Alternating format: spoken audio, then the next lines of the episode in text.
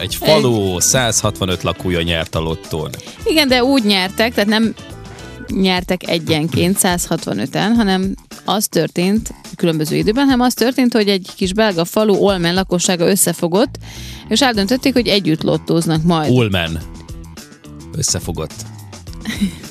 Igen, egy kis település, egy kis falu. A lakók fejenként 15 eurót fizettek be a lottócsoportba, Szójáték. Ulmen. Az összes férfi ember. Érted? Nem igen, igen, de hát most... Nem véletlenül ez a neve a falunak, akkor ezek szerint. Igen, de nem úgy írja, hogy Alman, hanem Olmen. Már úgy írja, hogy ahogy ejteni kell. Alman. Igen. Brothers. Na, Na mesélj. a lakók fejenként 15 eurót fizettek be a lottócsoportba, és ebből vették sorra a szelvényeket, egészen addig, amíg az egyikben nem jött. December 6-ai sorsoláson Csalás. húzták ki a lakók által beixelt számokat. Csalás történt. Hát fura egyébként gyanús. Nem tudom, nyilván nem csaltak, de hogy Hát megnövelték az esélyüket azért, és akkor hát na, ez egy, ez egy összefogó, Így össze, komoly összefogás volt, összejött, észszerűsítették a dolgot, és összesen 143 millió eurót zsebeltek be. oh, bravo. A faluban egyébként 4000-en élnek, 165-en játszottak, így egyenlő arányba elosztva a mesés nyeremény fejenként 870 ezer eurót jelent, tehát ennyi jutott fejenként mindenkinek. Jó. 870 ezer euró. Hogy sajnálhatta az a, az a maradék, nem tudom, x ember, nem, hogy nem vett részt a játékban. Uh-huh. Szegények.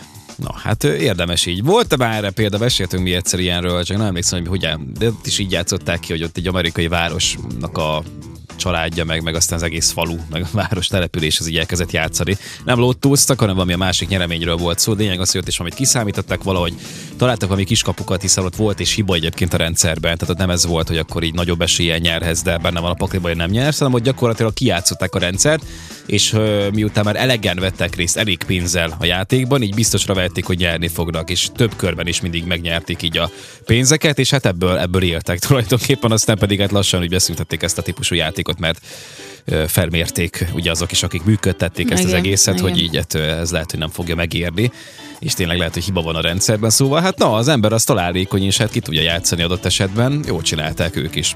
Ha már nem is volt, szerintem azért tudod, így megnövelt az esélyét tulajdonképpen. Igen. Az összefogás a csodákra képes, én akkor szembesültem ezzel, amikor ellátogattam egy ilyen kis házon belüli sztorit, ott most csak eszembe nem tudom, hogy mennyire baj, ezt elmesélem.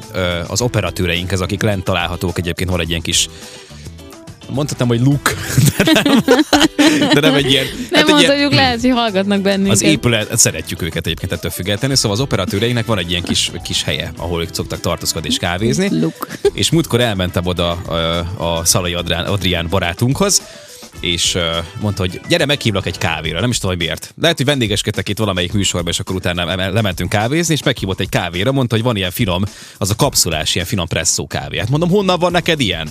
És kiderült, hogy ők lent összedobták a pénzt, de Mhm. annyian, hogy a végén gyakorlatilag úgy jött, hogy ilyen fejenként ilyen két-háromszáz dinárt kellett be, be, befizetni, és vásároltak maguknak egy ilyen kávéfőzőgépet Ott van egy ilyen ilyen speckó kávéfőzőgépet, ami ennyi ráfordítást igényelt, és akkor annyi a történet, csak hogy mindenki viszi magának a kis kapszulákat, és csodálatosan finom kávékat fogyasztanak. Hát igen, Mi itt operatőr van, szemetet. 15-6-7 darab operatőrünk van, plusz Igen, még ott szétosz, vannak szétosztották. Tehát, hogy így, így óriási, ilyen ereje van De az, az összefogásnak, látod? Hát és ezzel a példával szerettem volna csak szemléltetni, hogy Hát és egy nagyon finom kávéra, kávéra hívott meg engem Mi is. és reggelisekben hát, ezek soha nem fogunk össze.